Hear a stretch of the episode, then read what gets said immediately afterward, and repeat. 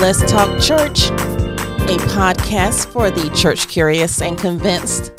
Whether you've been around church all your life or you're still thinking about what it might look like, we invite you to join us. Today, we're talking about Christmas Sundays and whether or not church should be open. Are you ready? Let's talk church.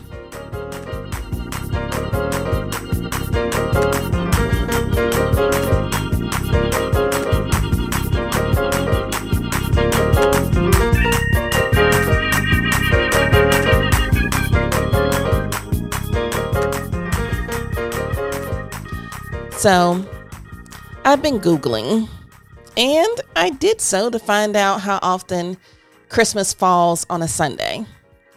You know, if we did not have leap year, then it would just naturally be every seventh year. But because of leap year, it falls in a certain pattern of six years, then five years, then six years, then 11 years. Now, in recent times, Christmas on Sunday um, happened on in 2005 and then again in 2011 and most recently 2016 now we have christmas on sunday this year 2022 but now you know still following that 6 5 6 11 pattern we won't have it again to till the year 2033 and then of course it'll pick up on the 65611 cycle again, hitting 2039, 2044, 2050, 2061, and so on and so forth. This cycle breaks in 2100. Gosh, can you imagine the year 2100? Um, 2100 due to the lack of a, a leap year that year. So we didn't have a Sunday Christmas in 2101. 2101 and then the pattern of 6 5 6 11 resumes again. So basically like all dates you just have to consider the leap year effect. But because it's so infrequent it brings to mind for some whether or not christmas traditions should change to accommodate church service on christmas day. In fact some churches actually will close on christmas day. There seems to be some tension between whether or not it's worth it to have church service on Christmas when Christmas is on a Sunday. For some, a traditional Christmas morning means time with their family, where you stay in your pajamas until noon and you eat breakfast together, you open gifts together. Yet for others, Sunday is Sunday. It's the Lord's Day and worship will always come first.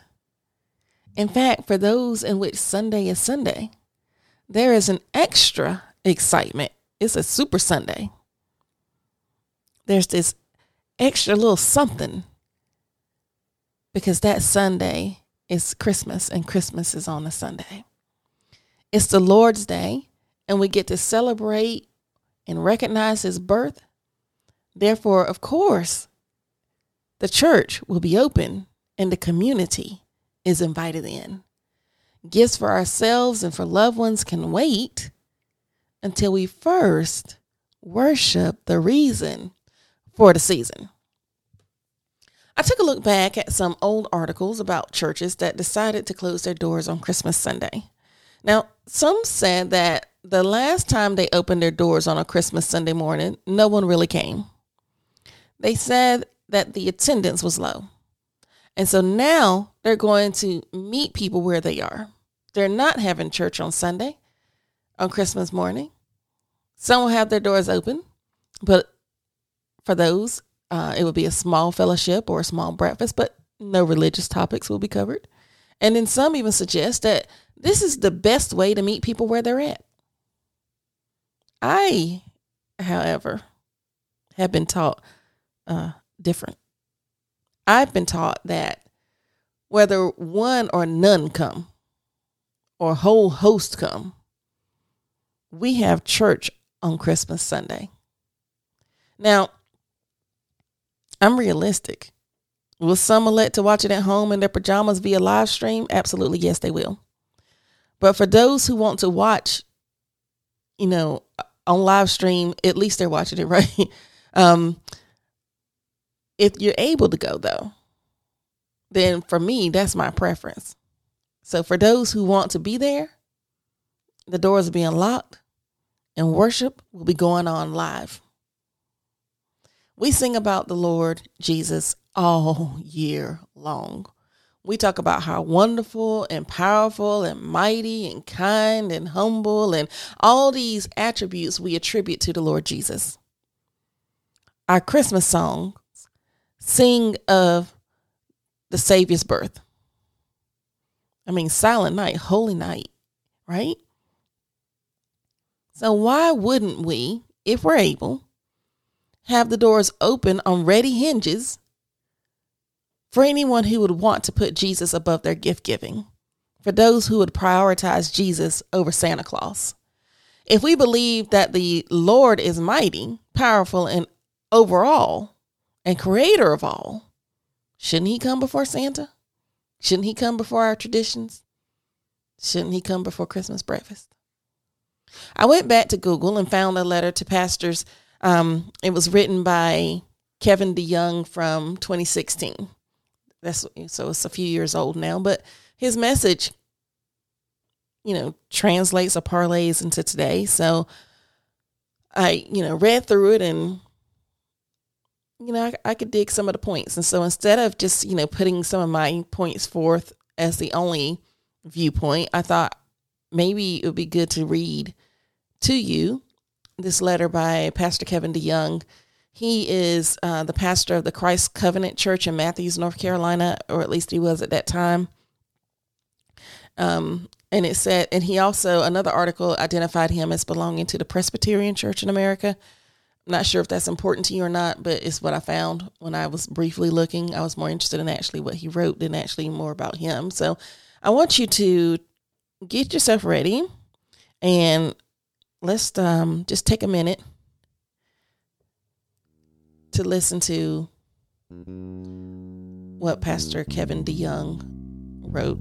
It's a letter to his fellow brother pastors, is the way he um, wrote his letter. So here we go.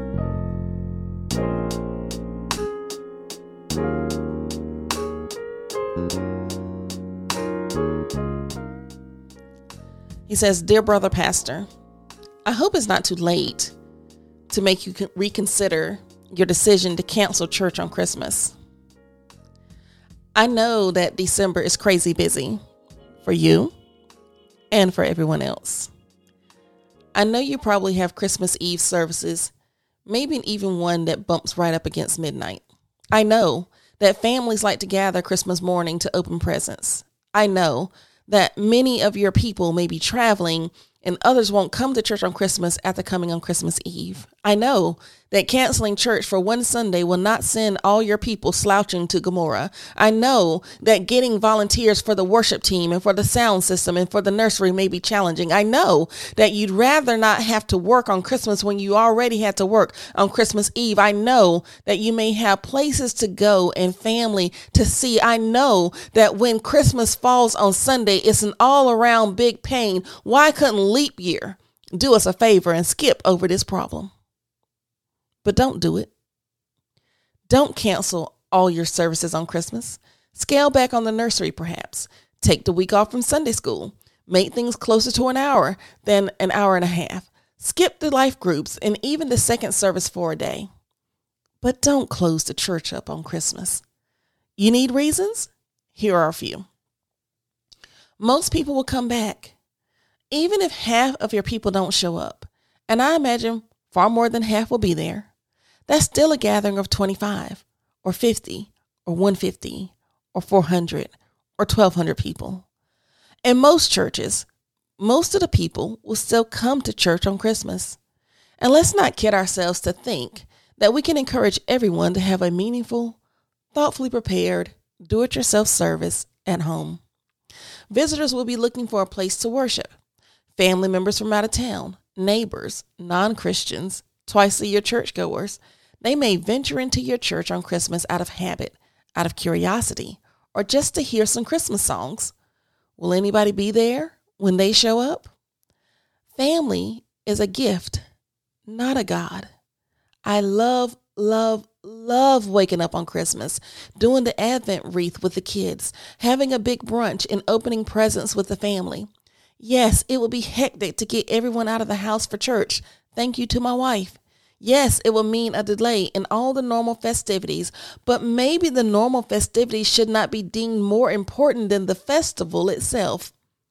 I want my family to know that we rearrange our schedule for corporate worship. We don't expect corporate worship to be rearranged for us. It's Christmas for crying out loud. It's the day we celebrate the incarnation, the birth of the Messiah, the entrance into our world of the second person of the Trinity. Don't we want to sing? Don't we want to celebrate? Don't we want to preach and praise and pray? It's Christmas for crying out loud. And then he says it's Sunday for crying out louder. I don't have a problem with Advent and Christmas. In fact, I love this time of year. I'm not a huge church calendar guy, but I'm not bothered by focusing on the incarnation once every 12 months, especially when the world around us may, by God's kindness, be tuned in to some of the same spiritual realities at the same time. But I'm enough of a Puritan to think that December 25th is the Sunday before it's Christmas. It's the Lord's day. It's a it's a resurrection morning. It's the day on which Christians have gathered for 2,000 years to sing the Bible, preach the Bible, pray the Bible, and see the Bible in the sacraments. It's the day of the week given for rest and worship. Why would we cancel church on Sunday just because that Sunday is extra special? Maybe you've already printed the Advent calendar or schedule, he says.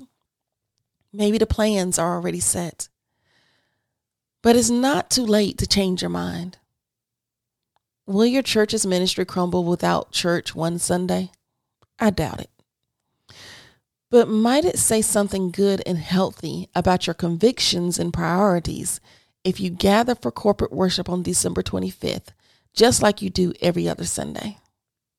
Something to think about. And that, folks, is the conclusion of the letter for me, either Jesus is the reason for the season or he isn't in your life and in mine. And if he is for you, then worship him. I know I will be. Churches, therefore, in my mind, should be available for that purpose. And if your church isn't, then please find the church that is open for worship on Christmas. We simply cannot forget that the holidays are not jolly for everyone. You never know when someone who doesn't have any local or or doesn't have anyone at all, I was to say local family or local friends, but they may not have anyone at all to be with on Christmas. Those people who are navigating Christmas alone may just drop by your church to be part of the community celebrating the incarnate Christ. I pray you'll prioritize Christ this Christmas let me just say it again. I pray you'll prioritize Christ this Christmas. Christmas literally has Christ in it. So, just a little something to think about from my side. We'll close out like we always do. God over everything, all his praises. Let us sing. I wish you and yours a very Merry Christmas.